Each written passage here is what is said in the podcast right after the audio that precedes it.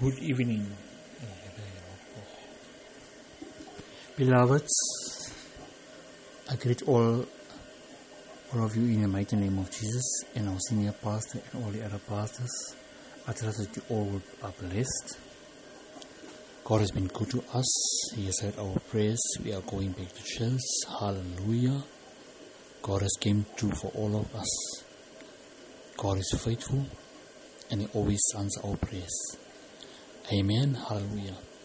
My message tonight is persistent prayer. We're going, in, we're going into the Word of God, Luke 18 from 2 to 5. I'm going to read very fast for the sake of time. There was a there was a judge in, in a city which feared not God nor regarded men. There was a widow in that city. She came to him, saying, Avenge, avenge,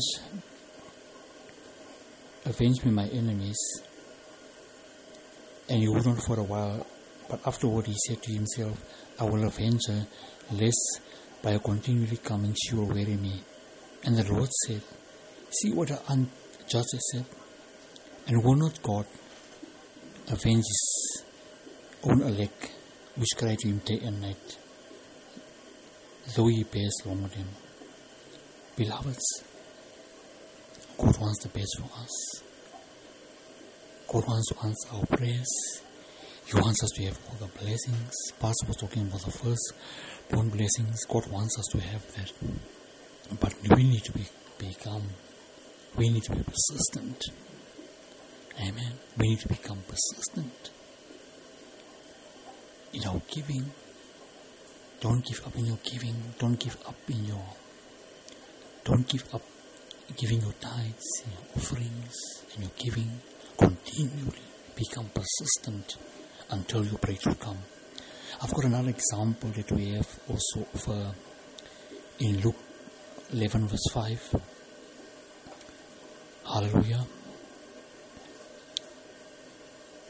I'm not going to read the scripture, beloved, but I'm just going to, uh, you can go yourself in Luke 11 verse 5. There was a friend that came to this, his friend in the night, at midnight, in the scripture.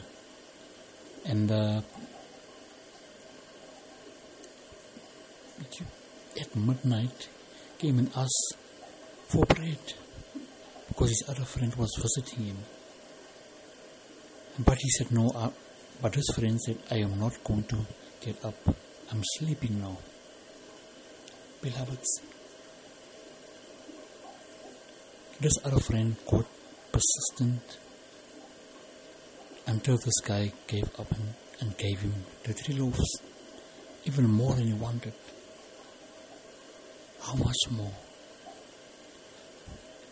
Doesn't God want us to become persistent? Amen. Persistent in everything we do for Him. Persistent in reading your word. Persistent in your confessions. Don't give up. Your breakthrough is coming. Amen. Hallelujah.